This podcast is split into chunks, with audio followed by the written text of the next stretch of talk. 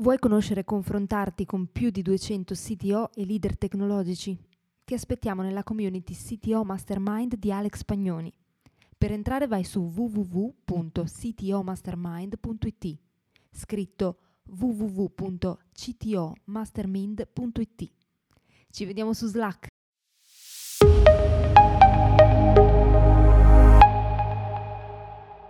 Smart working e remote first non sono certo termini nuovi nel mondo della tecnologia.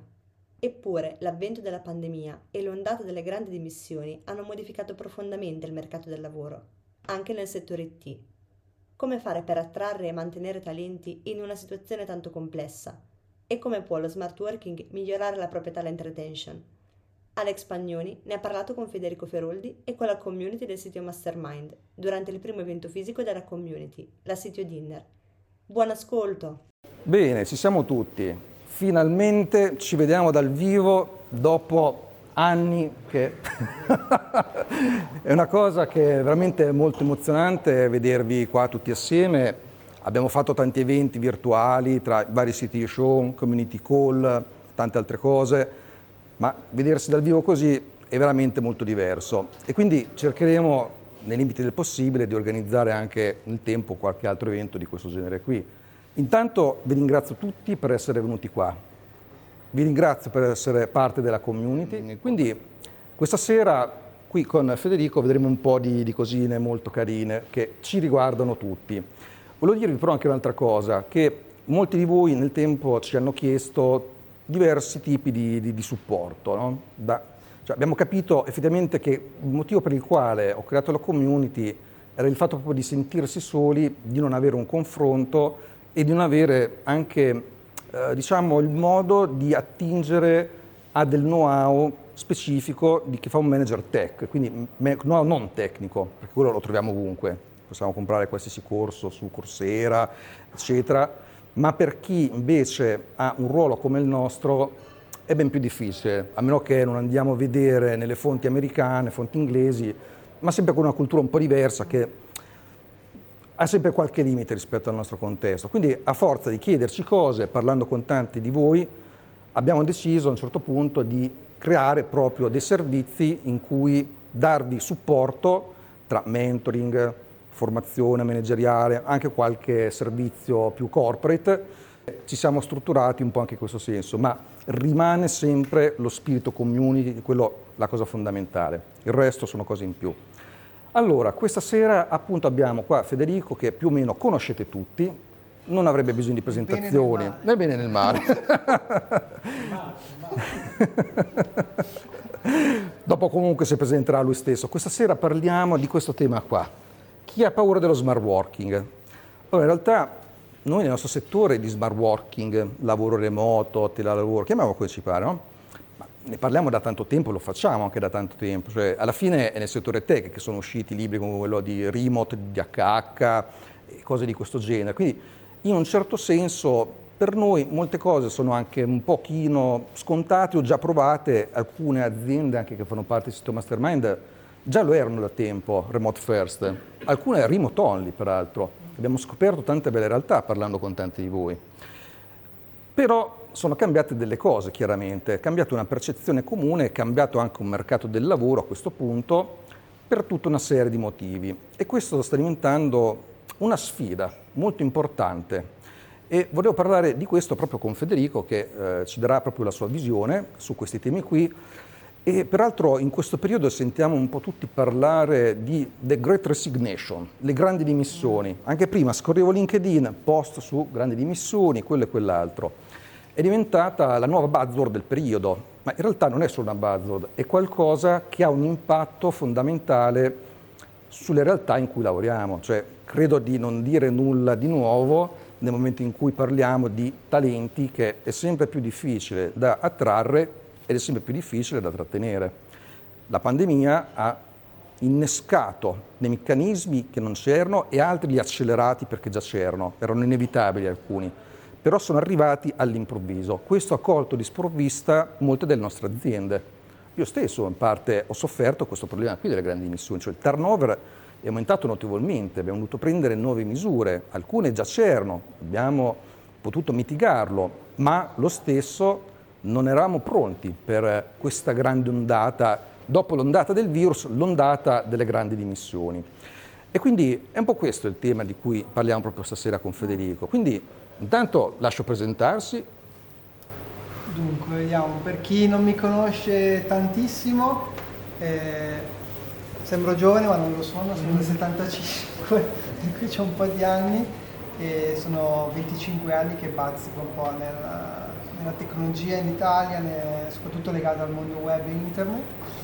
E, ehm, diciamo, la cosa interessante rispetto a questo tema è che negli ultimi dieci anni eh, essenzialmente io ho lavorato sempre, quasi sempre da remoto eh, e ho costruito due progetti partendo totalmente da remoto, quindi con, eh, diciamo, prima con Remote First e poi full remote tutto il team. In tutti questi temi diciamo anche di, di onboarding di risorse e di cultura e di principi per uh, mantenere tutti allineati all'interno di un team li ho vissuti sulla mia pelle. Uh, creando poi, cioè lavorando anche su progetti molto ambiziosi come quello della Pio su cui ho lavorato negli ultimi quattro anni. Quindi questa è un po' la mia esperienza. Um, a livello di, diciamo, della grande diciamo, big resignation, l'opinione che mi sono fatto è che, uh, come dicevi anche tu, noi diciamo siamo abituati a lavorare con la tecnologia, uh, siamo molto già abituati a lavorare con gli strumenti. Se pensate anche al processo di code review, comunque di collaborazione di, di sviluppo software, no? è già un processo asincrono di comunicazione a cui siamo molto abituati.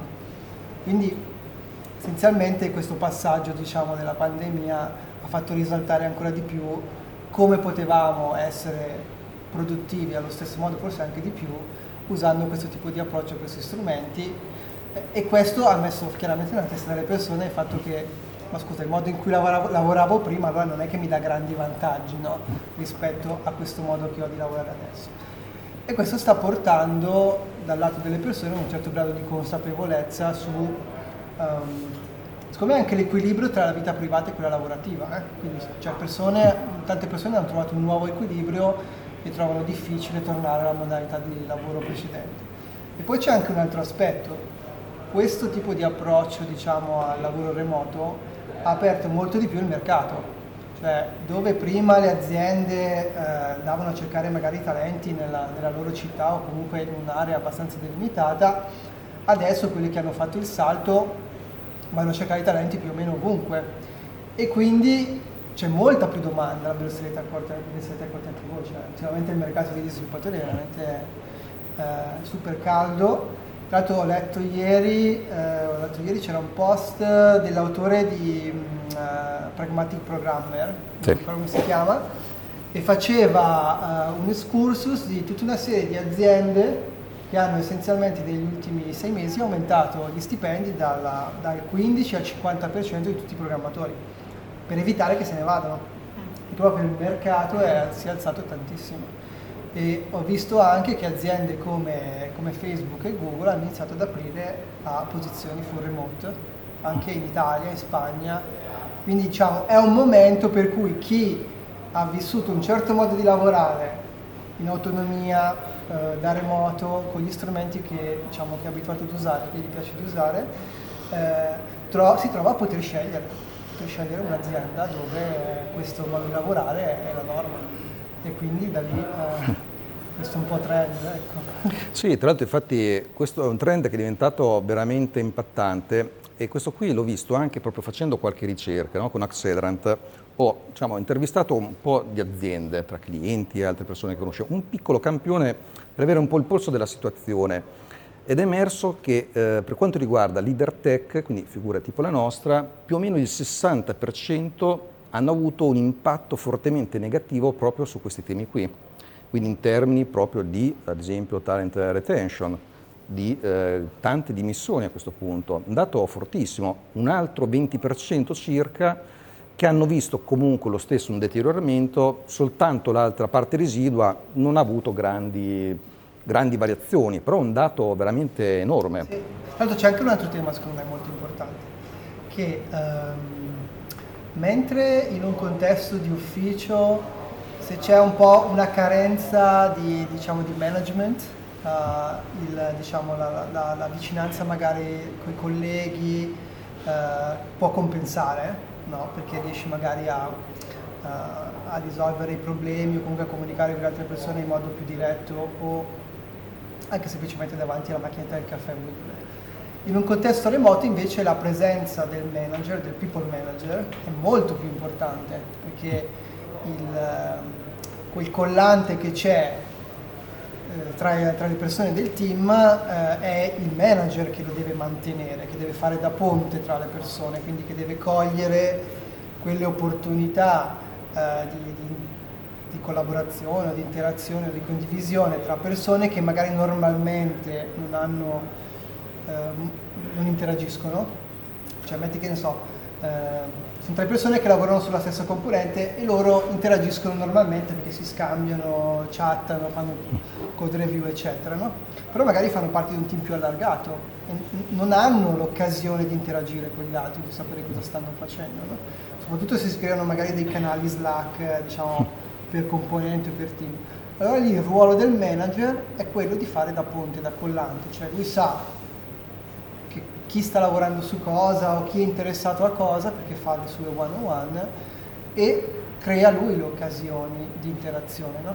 il collante del team e anche le occasioni di condividere la cultura, specialmente nel contesto magari di qualcuno che entra nel team, qualcuno nuovo, no? Cose che magari prima succedevano senza che il manager si impegnasse più di tanto. Diciamo. Quindi questa situazione di pandemia ha anche fatto emergere ehm, questo gap magari di, di, di, skill di management o di capacità di management e quindi poi chi l'ha vissuto diciamo, dalla, dalla parte di persona gestita da un manager non tanto capace eh, l'ha vissuto anche come un, un, momento di dire no, non mi trovo più bene qui perché mio manager non mi fa crescere magari no? e quindi ha cercato qualcos'altro. Ecco. Eh, decisamente, infatti proprio da questo punto di vista per molti manager che hanno capito questa cosa questa questione qui è diventata, sempre con questa ricerca che ho fatto, uno degli elementi principali che l'hanno fatta diventare, questa problematica qui, la loro priorità numero uno addirittura, per il 20% e per il 57% la priorità numero due.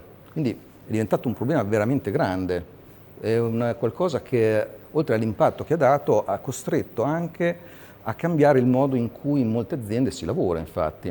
Questo proprio analizzando anche quali sono state le cause principali di queste grandi dimissioni. Ora, sicuramente un altro dato che è venuto fuori è stato proprio il tema chiaramente del fallout della pandemia in sé, quindi lo stress che si è generato nelle persone, eh, nuove condizioni anche familiari, che no, chiaramente ha cambiato molto la vita anche delle persone. Questo è diventato un fattore veramente importante, che qui arriviamo intorno al 70% delle risposte come una delle cause principali di queste grandi dimissioni ma subito dopo a ruota, con percentuali simili, è venuto fuori che a questo punto, come dicevi tu, le aziende stanno creando una pressione gigantesca facendo attivamente recruiting nelle persone delle altre aziende.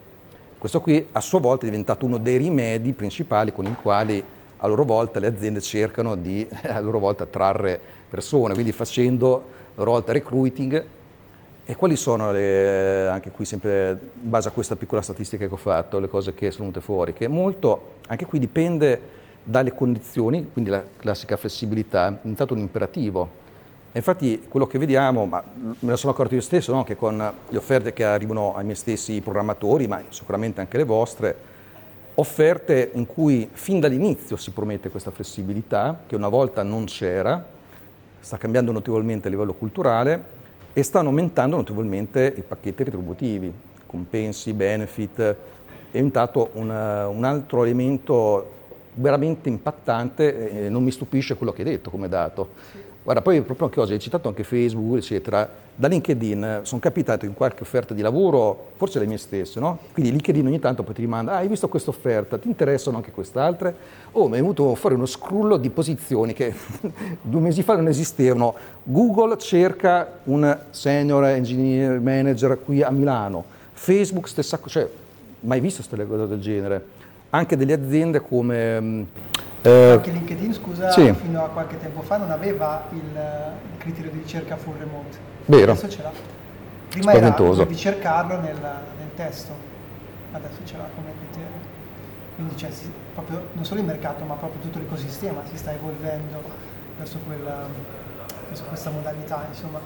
E poi c'è promettere, diciamo, eh, Uh, dire sì ti offro questa cosa come benefit quando fino a ieri era una cosa uh, diciamo, scontata che facevano tutti, non, diciamo, non è, è, facilissimo da vendere, no? per cui secondo me le aziende che vincono sono quelle che, cioè che vincono, che, diciamo, che vinceranno in questo tipo di mercato, sono quelle che uh, comunicheranno questa cosa non come un benefit, come un contentino, ma come mm. un principio cioè, della loro cultura, no?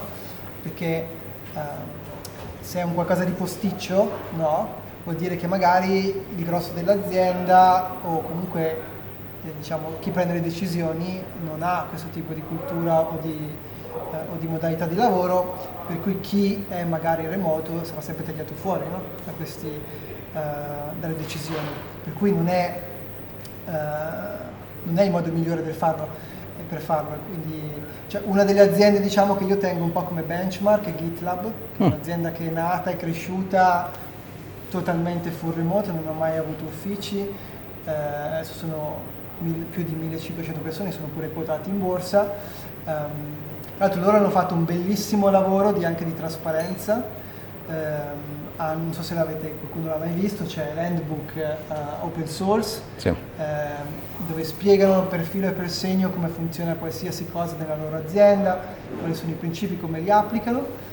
E, e di recente, che, che, sono informazioni tra l'altro preziosissime, eh, perché um, mettere in piedi un'azienda che lavora da remoto cioè, o lo fai sbagliando un casino, no? o invece cioè, se hai già un bench o qualcuno che l'ha già fatto e è arrivato magari ai meccanismi ottimali è veramente un grande valore. In più di recente, anzi in realtà più di un anno fa forse, hanno fatto dei corsi su Coursera, hanno iniziato a fare dei corsi su Coursera eh, per fare, diciamo, legati al, al remote e, e, uno dei più belli è eh, Managing Remote Teams, è un corso bellissimo fatto da, tutto da GitLab che spiega, è fatto per il management, mm. quindi fatto per il manager, ehm, e spiega quali sono diciamo, i rischi anche.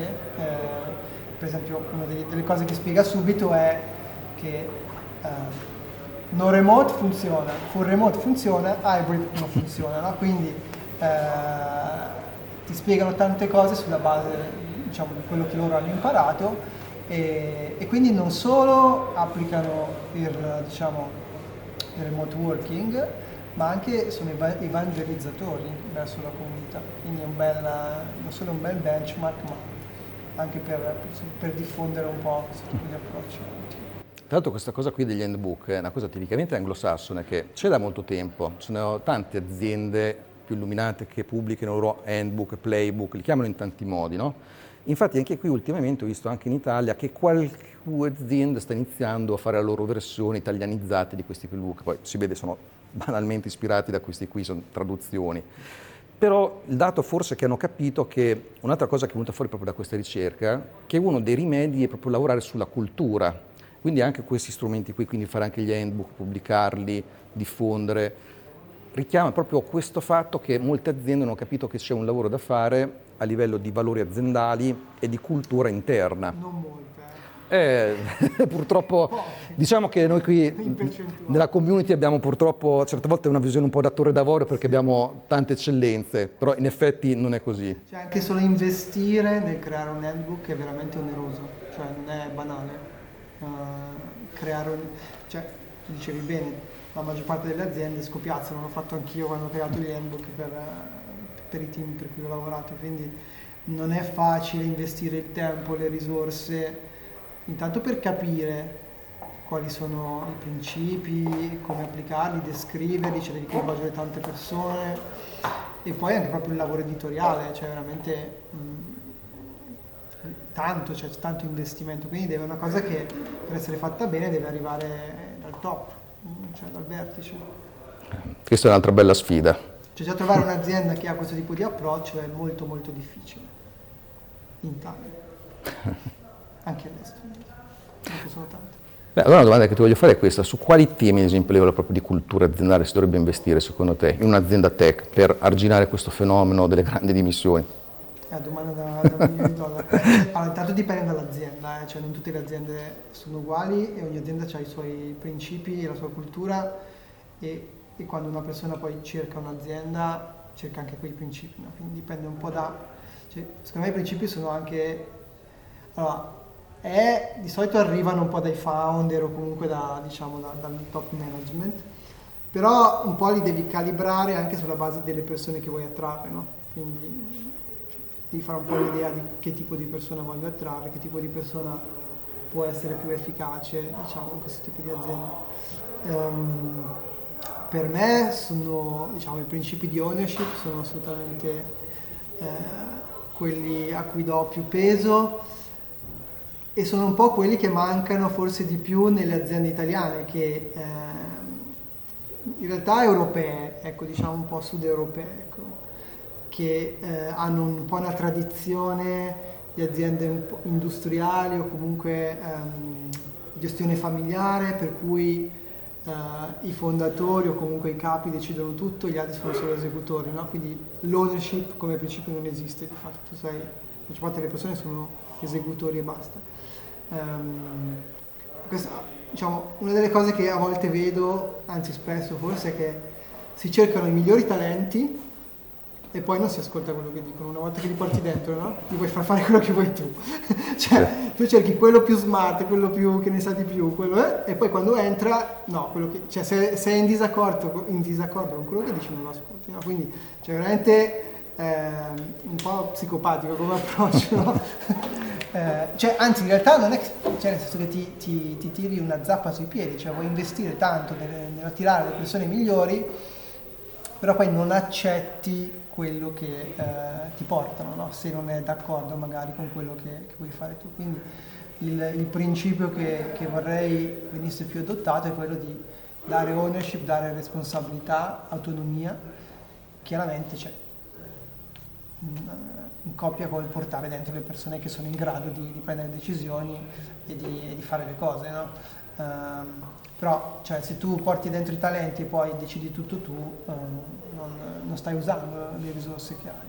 Verissimo, guarda, proprio oggi ho parlato con un membro del sito Mastermind che peraltro è qua, proprio di questo tema qui, che mi ha detto qual era la sua versione, in sostanza bisogna dare fiducia a queste persone, che poi spesso sono anche dei grandi creativi, che sono quelli che portano innovazione e così via, e forse un obiettivo di chi fa il manager sarebbe proprio quello di non dover essere neanche quasi necessario a queste persone, cioè se, eh, posso fare, se possono fare a meno di me sono più contento, era un po' questo. Assolutamente, sì sì sì, cioè, eh, infatti è mh, mm, una cosa che anch'io dico sempre, mh, mm, ci sono due ragazzi che adesso nel mio team che sono diventati da poco engineering manager, technical manager, e, e la prima cosa che gli ho detto è, ragazzi, il nostro lavoro è diventare inutili, cioè eh, tirarci di fuori di mezzo, quindi dobbiamo far crescere gli altri.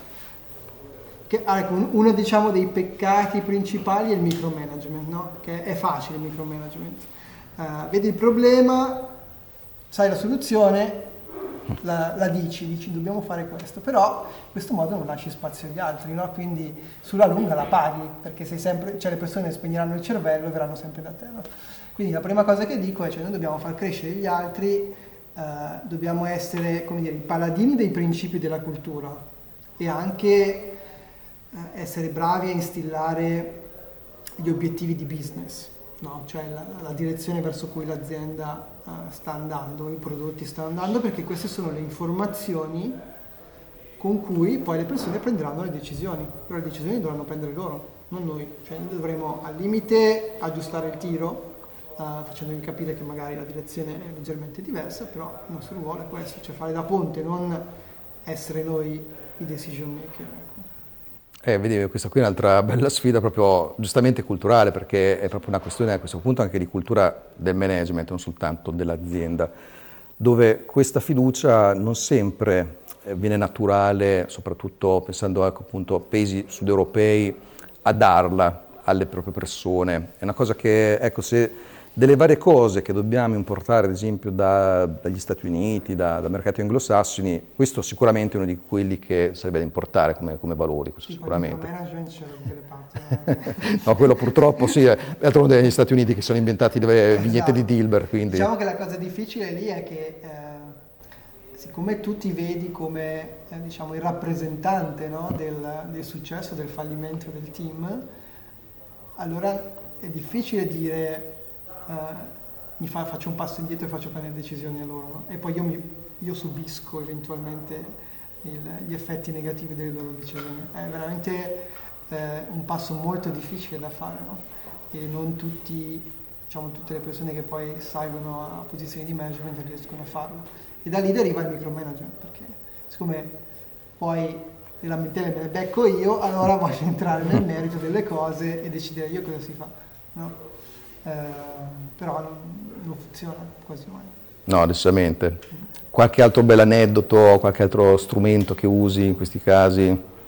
Ma un altro aspetto secondo me fondamentale nel, nello smart, comunque nell'essere efficaci nello smart working è uh, scrivere, cioè um, diciamo quando si sta in un ufficio si tende a parlare tanto ehm, parlando tanto, diciamo, la comunicazione è più diretta ed efficace, cioè comunque eh, un, una comunicazione verbale, non verbale, cioè la, la, banda, come dire, è molto più ampia, ok?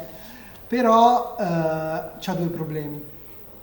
Uno è che si, parlando si tende a stare molto in superficie dei problemi, è difficile andare a fondo di un problema mentre si parla Uh, e due che la comunicazione verbale è effimera, cioè non la catturi. Io e te approcciamo un problema, arriviamo a una soluzione, ce l'abbiamo in testa io, ce l'hai in testa tu, probabilmente due versioni diverse perché abbiamo interpretato in modo diverso la soluzione, però nel momento in cui qualcun altro uh, vuole conoscere quello, il nostro ragionamento, mh, mm, deve chiedercelo e noi dobbiamo interpretarlo e raccontarlo e sarà comunque un'interpretazione di quello che è stata la nostra discussione.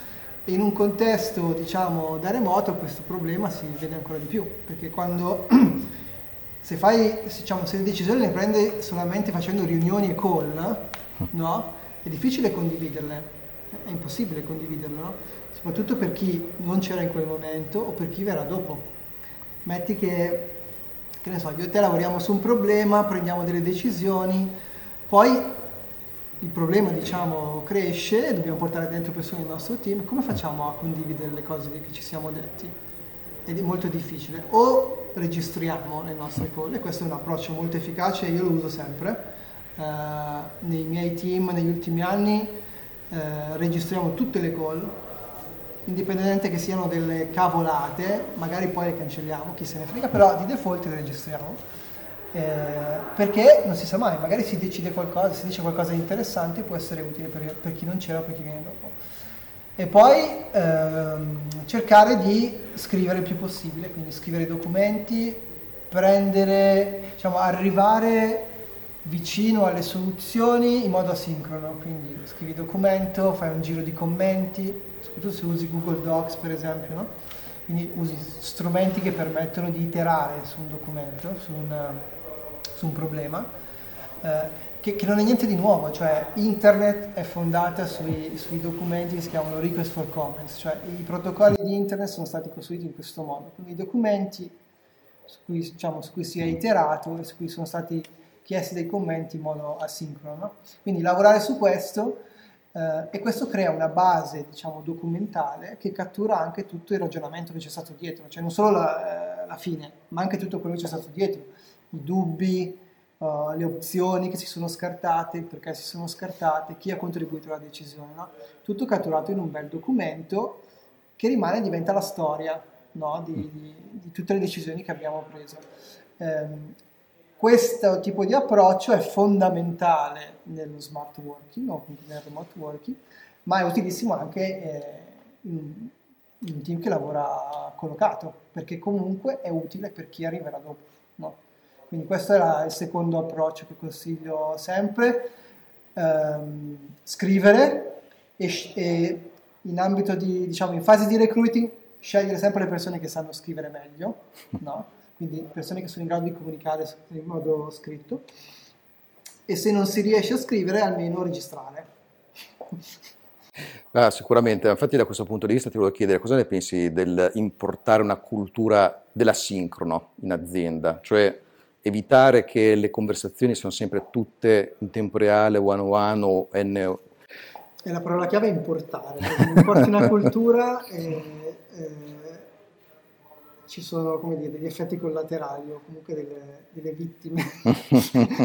cioè, ehm, allora, funziona in un contesto in cui tutti hanno questo approccio, no? quindi eh, può funzionare in un team tecnico in cui tutti cercano di eh, lavorare in asincrono anche se sono nello stesso ufficio, ehm, cioè anche se sei nello stesso ufficio si fa una call con persone che sono da remoto, ognuno si deve collegare dal suo computer, okay? non si fa alcune persone in una, in una conference room e gli altri da remoto, non funziona perché c'è sempre comunque una comunicazione, a parte che l'audio poi è sempre pessimo, però c'è sempre comunque una comunicazione che non passa, no?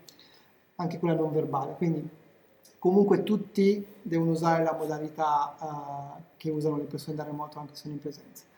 Uh, se invece poi si vuole espandere tutta l'azienda, eh, allora lì devi trovare anche diciamo, chi non è tecnico, che eh, non è abituato comunicare in questo modo ehm, o si converte in qualche modo, no?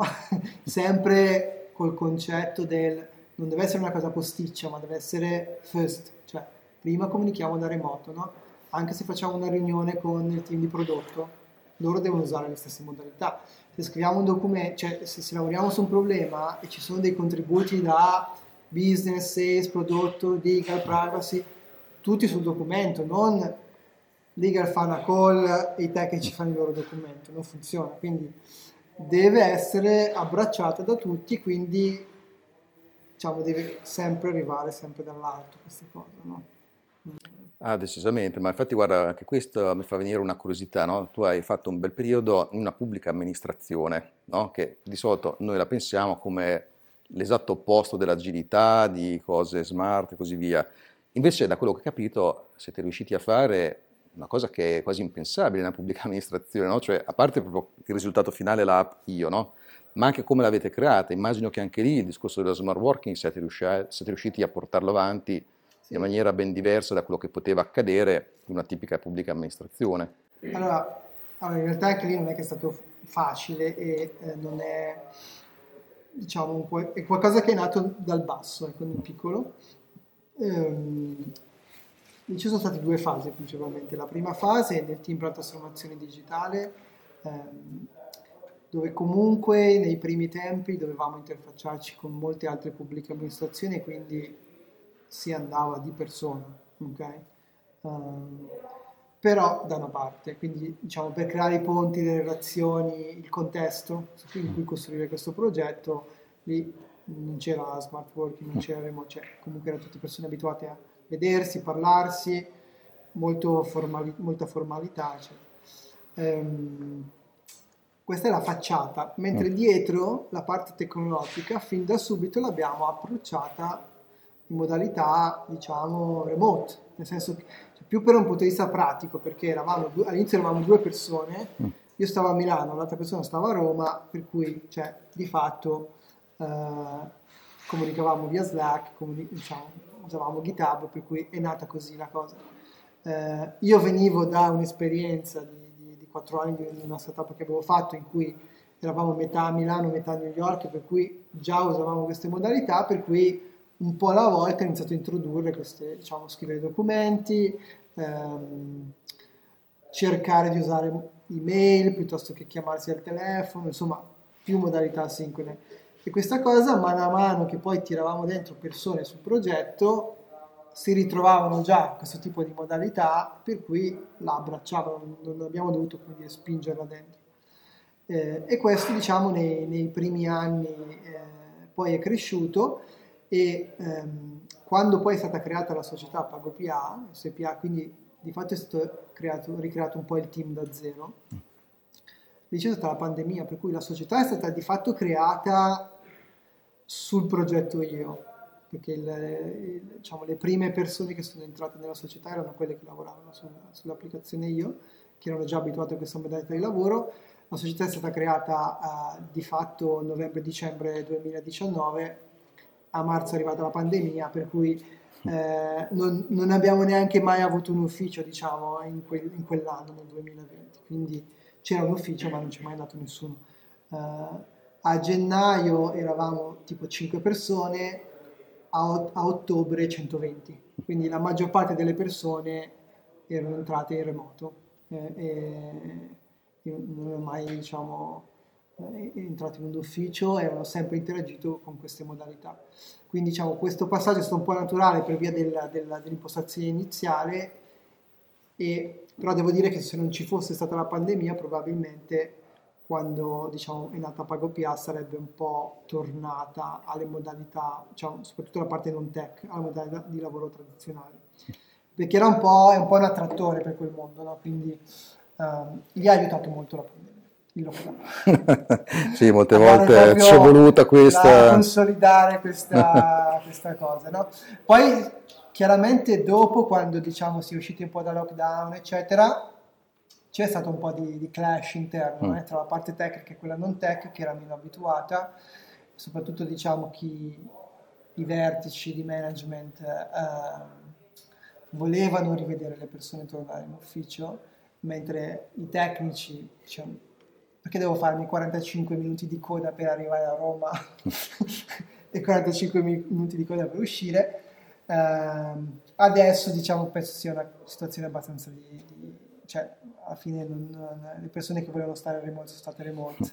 Uh, tra l'altro un aneddoto che, che racconto sempre è nei quattro anni in cui ho lavorato sull'Apio um, c'è stata una persona uh, che sta in Calabria mm con cui mi sono sentito praticamente un giorno sì, un giorno no, che non ho mai incontrato di persona ad oggi.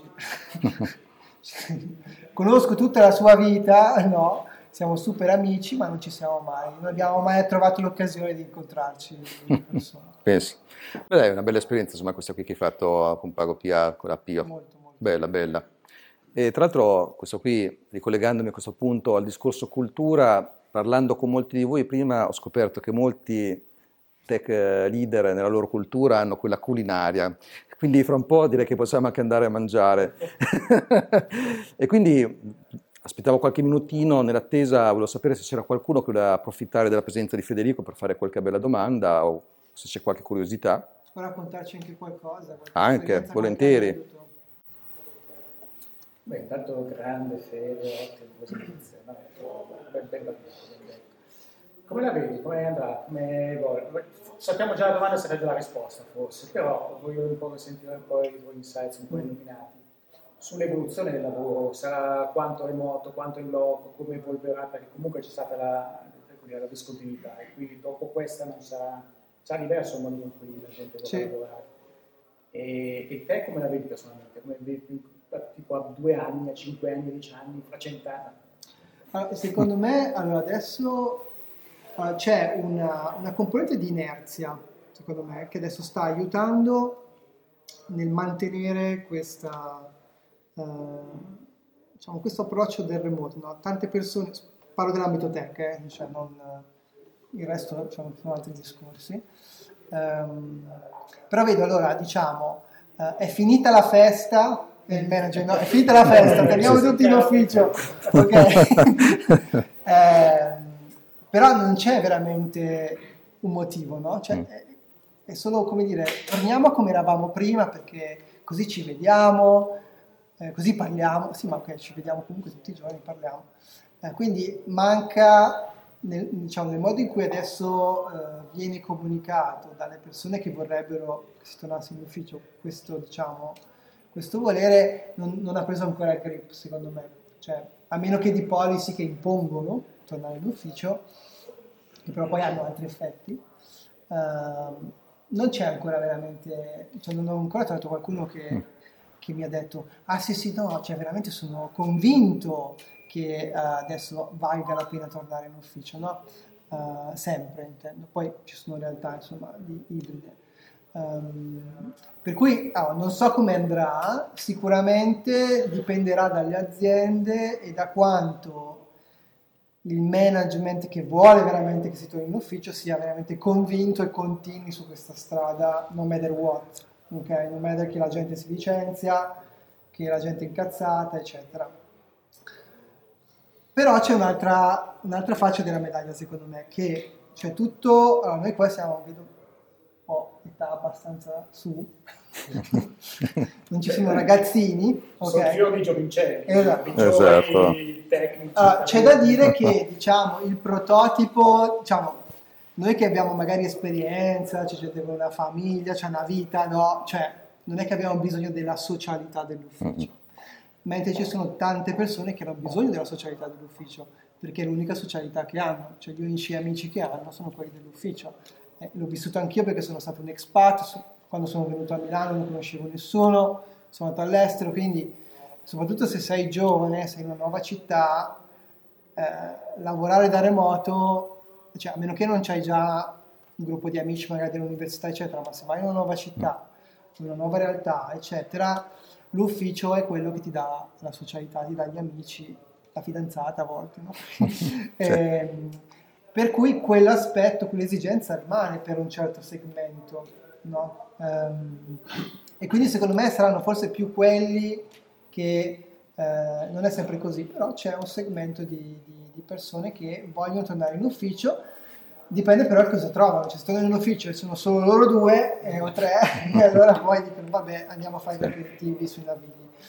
Eh, quindi c'è quell'aspetto lì che sarà un po' da vedere, cioè se eh, nascono, eh, diciamo, se, se, questa mancanza di socialità dell'ufficio viene poi compensata magari da, da nuove iniziative fuori dall'ufficio, che compensano no? la mancanza di socialità, allora probabilmente si andrà un po' più verso il remoto, se no magari qualcuno tornerà in ufficio.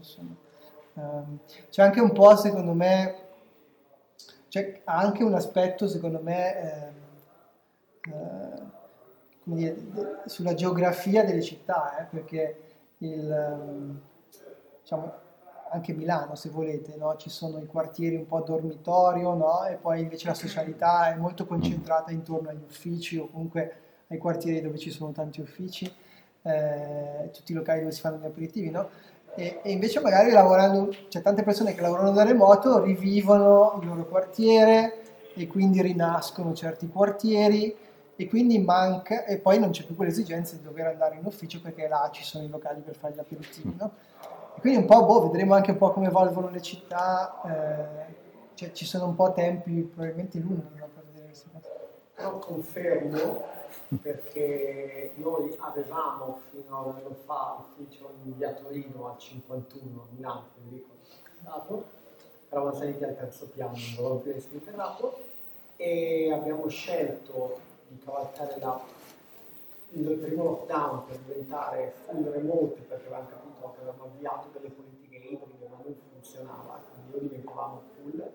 E abbiamo perso, per esempio anche a settembre, un, un dev, 26 anni, perché lui aveva già lamentato molti mesi addietro il fatto che lavorare da casa non ci si trovava, per lui l'aspetto di venire in ufficio, probabilmente anche in via Torino, Colonna di San Lorenzo e quant'altro, era importante e lo abbiamo perso. Quindi secondo me in uh, The Big Resignation dobbiamo vedere, ent- prepararci entrambe le cose. Chi certo. eh, si, si rimetterà perché vorrebbe essere remoto e non gli viene permesso, chi invece è, conosco persone anche giovani, soprattutto giovani, secondo me è proprio colto il punto che la socialità dell'ufficio trovano qualcosa di importante e chi glielo offre ma a sì. punto non puoi neanche fare retention, più soldi, perché non è... Uh, quello che secondo me puoi fare è una buona eh, tattica o strategia, dipende, insomma, che ho visto è um, aiutare, perché qual è un'altra cosa importante? Il giovane cioè 25 anni che vive a Milano, non vive in un appartamento di 80 metri quadri, no? vive in un appartamentino, quindi quando lavora da casa chiaramente non è che c'è proprio l'appartamento in cui gli piace stare tutto il giorno, quindi uh, magari fare una convenzione con Talent Garden, con coworking. Puoi dire, noi ce l'abbiamo, cioè, infatti oggi ero qua proprio perché noi iniziamo a stare in Calabiana, per lui non era un'opzione, lui potrebbe ah. andare ogni giorno in Calabiana, ma evidentemente non troverebbe i colleghi, certo. troverebbe altre persone, probabilmente la propensione alla socializzazione, l'intraprendenza non c'è, perché lui è anche un po' introverso certo. materialmente, quindi un conto è trovare qualcuno che conosci già e che eventualmente diventa ponte per socializzare con altri, ma come singolo individuo lo scalino è talmente alto che diventa equivalente o quasi allo stare a casa e scendere per pranzo al bar sotto casa dove lo sconosciuto che troverebbe al bar sotto casa è lo stesso che troverebbe eh, al bar del, certo. del TAP. Però cioè, ci ho provato, non ha funzionato. Certo, poi chiaramente non è da tutti. Non è da tutti, cioè, eh, quando si fa hiring poi in un'azienda full remote comunque fai smart working ci sono una serie di, di paletti chiaramente. Sì, però porto una, una, un aneddoto cioè una cosa che ho visto eh, eh, la settimana scorsa mi hanno invitato non so se conoscete Everly. Eh, fare una spesa online. Everly è un'azienda praticamente full remote con eh, diciamo, persone sparse un po' in tutta Europa. E mi hanno invitato loro allora loro non si vedevano di persona da credo più di un anno, cioè mm. sono 300 persone e, e, la maggior parte delle persone non si sono mai incontrate perché hanno fatto un sacco di anni nell'ultimo anno, quindi più della metà dell'azienda è entrata quando erano tutti remoti e non si sono mai incontrati. Mi hanno, invitato, hanno fatto questo evento a, a Montepulciano settimana scorsa, che non c'era nessuno a Montepulciano, loro praticamente hanno dom- preso Montepulciano, tutti i bag and breakfast, hotel, eccetera, e hanno fatto venire 300 persone da tutte le parti d'Europa e tutte le parti d'Italia per diciamo due giorni di stare insieme, eh, parlare diciamo della strategia, del futuro, eccetera. E, io non ne conoscevo neanche uno perché diciamo, conoscevo solo il CTO Marco Risi che mi ha invitato lui, ehm, ma assolutamente non sembrava di stare in un'azienda full remote, sembrava un'azienda di persone, ma c'era di tutte le età, eh, cioè da ventenni a quarantenni, di persone che stavano in ufficio tutto il giorno, assolutamente ehm, affiatamento, eh, anche un po' di goliardia, cioè veramente incredibile, quindi ehm, questo per dire si può fare cioè non è, eh, non è una fantasia, insomma, se ehm, lì c'è chiaramente un management illuminato che diciamo, ha questo tipo di approccio dall'alto. Ehm, e però pervade questa cosa, assolutamente anche la socialità tra le persone, nonostante fossero tutti giovani, sembrava che, che insomma, si conoscessero da, da tantissimo tempo. Prego. Poi il vino aiuta. Eh, eh però. una domanda. Mi ha molto colpito quando hai detto la versione ibrida non si può fare, non funziona. Molte delle cose che dici le condivido, però mi sembrano tagliate su un'azienda grande, su un'azienda con tante persone. La mia attività è una, una start-up, una scale-up, diventa molto difficile quando sei in 15-20 persone isolare le parti IT, isolare il commerciale, cioè parlo della co-founder adesso, sì, sì. CTO quindi il full remote nell'IT va benissimo, ma quando il team è l'azienda e c'è necessità proprio di vedersi perché devi mettere insieme un tecnico, un product, un finance, è molto difficile eh, il total full. E, allora aspetta, il, il punto non è che non ci si può vedere, il punto è che le interazioni non possono essere ibride, cioè in un'interazione se tu metti un po' di persone in presenza e un po' di persone da remoto, non funziona. Va benissimo essere remoti e poi vedersi. Cioè, Quando c'è l'incontro ci si vede, ci si cioè, vede noi abbiamo una assolutamente. ibrida, ma è, a me piace lo smart, noi siamo cioè, veramente una cosa di ma veramente diventa difficile usare il team tech. Cioè se sei 30 tech è facile, se sei in 15 in tutta l'azienda le logiche cambiano perché devi passare anche la, come si chiama, la cultura aziendale che non è ben definita, non è già scritta, Certo, è in evoluzione e va creata anche dai membri del top management E e, lì anche dalle è- persone total remote, eh, faccio fatica. È lì quello che dicevamo prima sul ruolo del, del management, cioè il- diciamo, quando sei in un ufficio magari è più facile vedere eh, i modelli, no? E diciamo, assorberli i modelli, perché li Eh, vedi in modo passivo. milioni di cose da fare. Cioè vedi magari il manager che parla o il tuo capo che parla, il lead che parla, che interagisce con un tuo collega, vedi come interagiscono, cioè lo assorbi in questo modo. Quando sei in remote devi essere molto più proattivo come manager, cioè creare le occasioni No, no, lo so. in cui spingi queste cose. Ehm, cioè, tornando al tuo punto, ehm, diciamo che Nel tuo, nelle- hai detto che hai fondato startup, eccetera, cioè, come l'hai gestita? Da- perché- tanto, tanto, tanto tempo dedicato a parlare con le persone, ascoltare le persone uno a uno, in gruppo, cioè a vari livelli, uno a uno, in gruppo, ma far parlare loro, cioè dei loro problemi, di come stanno vivendo le cose, se c'è qualcuno che gli sta sulle palle, no? cioè tu devi essere il radar per cogliere i segnali di un problema prima che diventi un problema, eh, per cogliere dove le interazioni non sono ottimali, per creare quelle interazioni dove non ci sono. E, e tornando invece al tuo punto, cioè quindi devi dedicare molto più tempo proattivamente, cioè non, non- non viene da sé, devi farlo consapevolmente e, e- e- e dedicare tanto tempo, che, che dovresti farlo anche in presenza, diciamo, però magari in presenza non lo fai perché in qualche modo viene da sé, sembra, no? Però in genere, secondo me, il modello da applicare è che quando me- hai un tot di persone che devono interagire tra di loro, la modalità di interazione deve essere il minimo comune denominatore, cioè se c'è qual- anche uno solo su 10 in remote, si fa tutti in remote. Nel senso che magari si è nello stesso ufficio, ma si usano le modalità e gli strumenti di quella persona che è in remote. Questo condivido anche senza averlo pensato, abbiamo detto quando c'è la riunione ne facciamo di meno, ma la riunione in cui c'è kick off, eccetera, è presenza oppure remoto. Certo. Però è- aiuta anche, anche se si è in presenza, a usare gli strumenti, i meccanismi, i processi di un remoto, perché ti aiutano a catturare le informazioni e le decisioni, anche se si fa una riunione tutti assieme no? e si parla.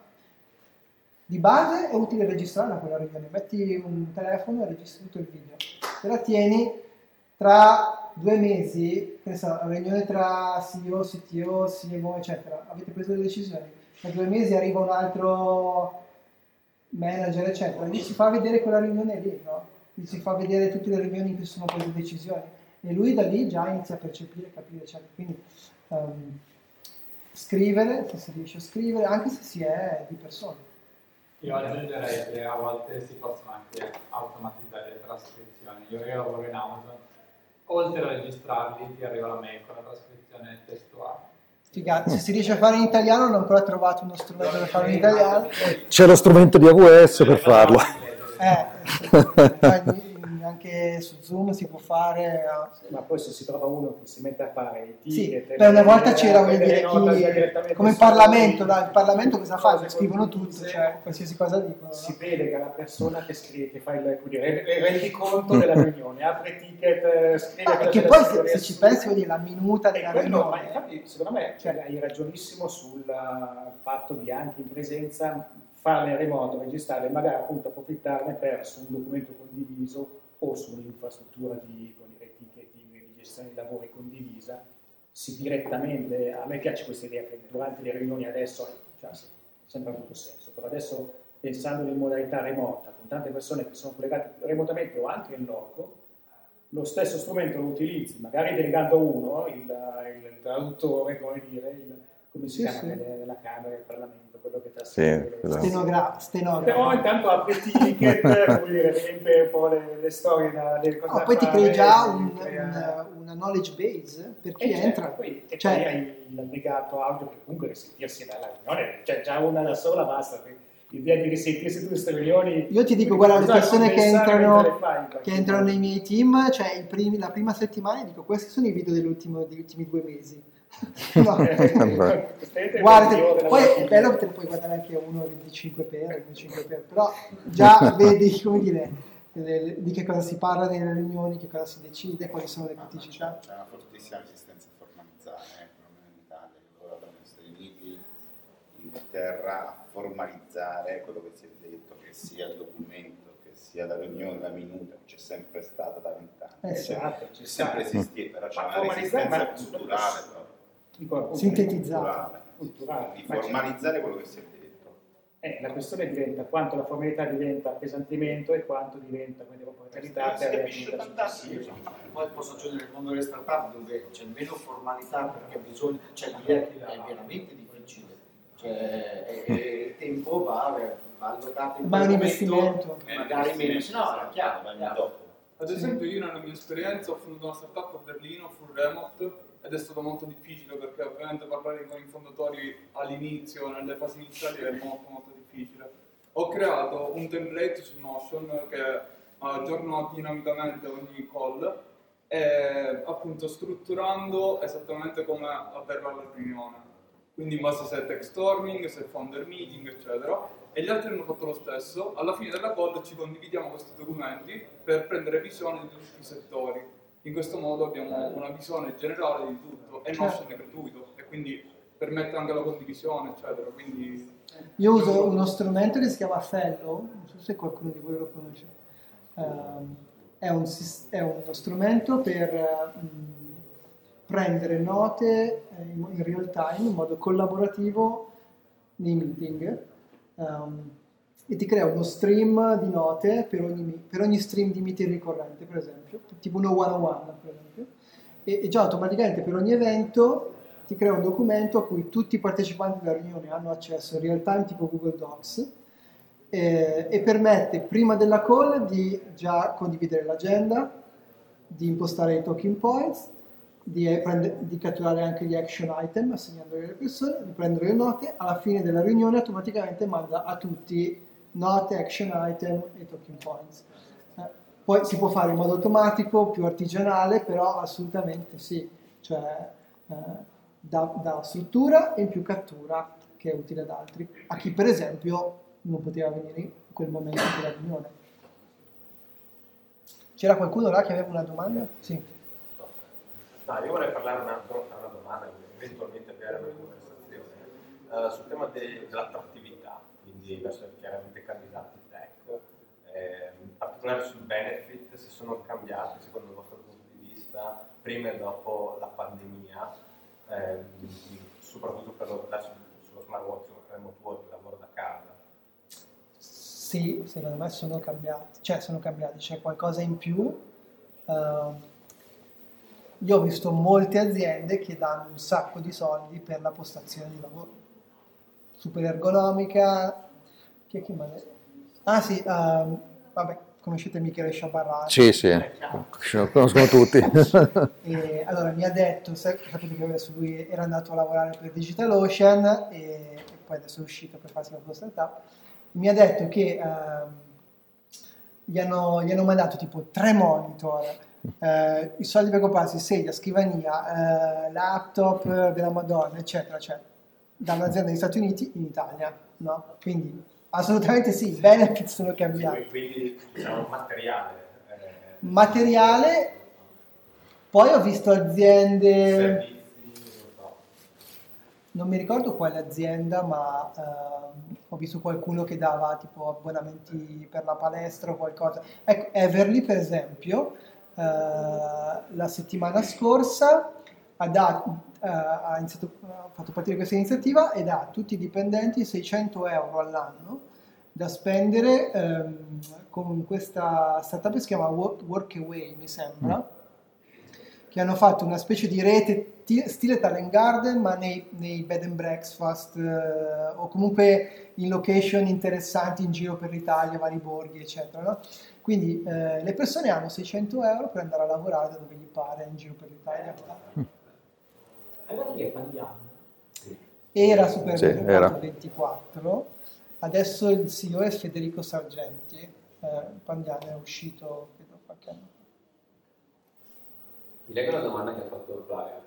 E da questo punto di vista abbiamo parlato del mercato del lavoro che sta cambiando, si sta evolvendo, Meta fa full remote, LinkedIn fa full remote, immagino che è diverso adesso.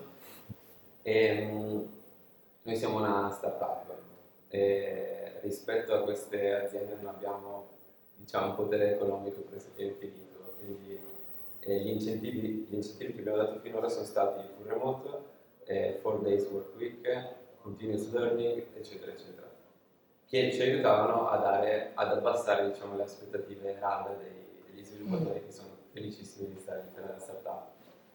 Ora c'è un mondo sempre più contrastante, cioè che ci contrasta sempre di più in, queste, in questi incentivi. Cosa suggerisci di fare in questo caso? Direi che già siete messi bene. Um, a un certo punto, vuol dire, è, cioè è, è un trade-off tra diciamo, quello che trovi a livello di cultura, di, quanto ti piace lavorare in quell'azienda e eh, chiaramente diciamo, la remunerazione di mercato. No? Um, se, se, tu paghi un programmatore, non so, 50.000 euro e arriva Facebook e gli offre 300.000 euro, chiaramente non è che puoi fare più di tanto. Eh, cioè, a meno che Luiso sia proprio gasatissimo eh, da quello che fate. Eh, in ultimo, l'ultima leva che ti rimane è l'equity, se alla persona, eh, cioè se comunque la persona to, tieni 100% dell'azienda. Tutta tua. Evitare secondo me stock option. È un sogno.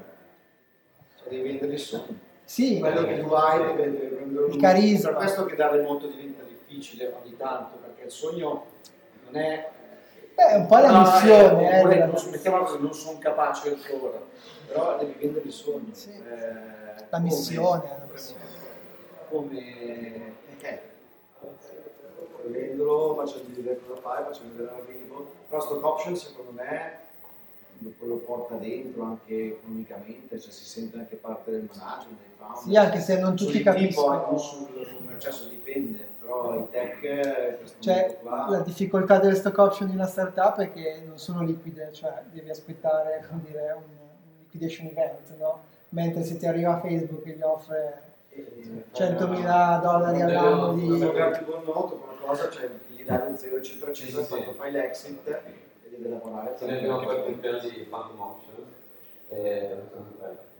la cosa che devi percepire secondo me è che sono reali che non siano numeri cioè io voglio vendere a tot, questo è questo dove eh, Scusa se sono intervenuto. No, no, no, figura. È un problema che abbiamo anche noi. Cioè, Ma questo è un ottimo. Amazon mi offre tre volte tu, perché devo venire da te? Eh. È la persona sbagliata. Eh, lo so, però hai un tre, tre civile in servizio. Hai no, ragione tu. Io ho fatto lo startup e ora lavoro in Amazon in fasi diverse della mia vita e quando ero in quella fase lì avrei preferito lavorare in startup che lavorare in Amazon. Eh, Ora no, devi trovare la persona giusta. Sì, hai assolutamente ragione, perché sì, proprio... La differenza può stare anche nel, nelle responsabilità che dai quella persona, perché ovviamente se entra in un'azienda grande che è già strutturata, la persona comunque otterrà quel livello e resterà comunque tale, se non...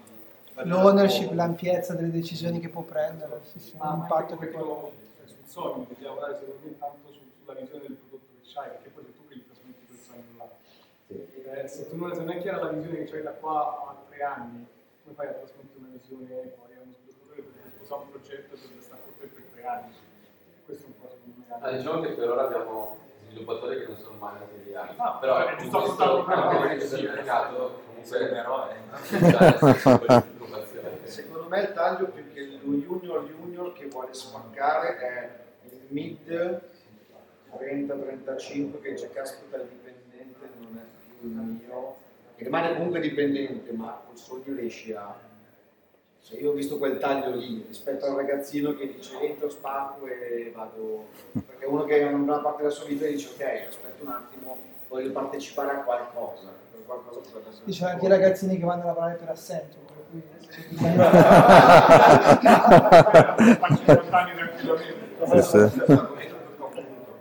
quanto sia importante dare attenzione ai singoli, Vero, eh, quello le sì. persone, studiarle, comprenderle, Sì, si fanno, farli sentire parte di un qualcosa. e quindi farli.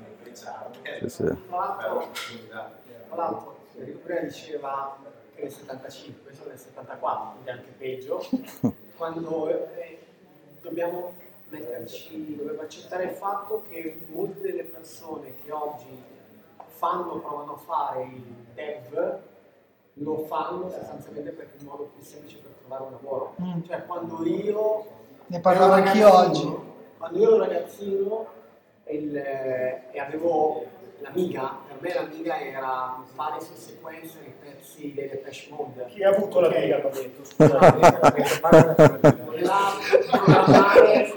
Troppo pochi, troppo quasi Amiga troppo mille, che si metteva il pezzo su. Sì, sì. Con, con lattice C, prima ancora che C++.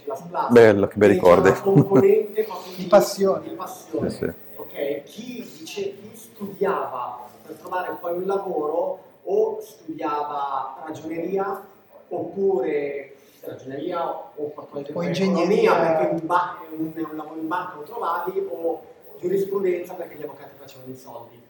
Ok, Oggi sostanzialmente se guardiamo i dati del Mirror e vediamo che discipline STEM, PEM, è perché oggi quando uno vuole semplicemente un lavoro, quindi tutto sommato del sogno, della missione, più di tanto, e poi va in Accenture Certo. perché lo prendono, do- dobbiamo metterlo in conto. È vero. Sì, Questo dal 2000 più o meno così. Allora, scusate un attimo, abbiamo parlato molto di smart working, però là abbiamo tre bei tavoli, vi propongo di fare tre team collocati e iniziare a mangiare.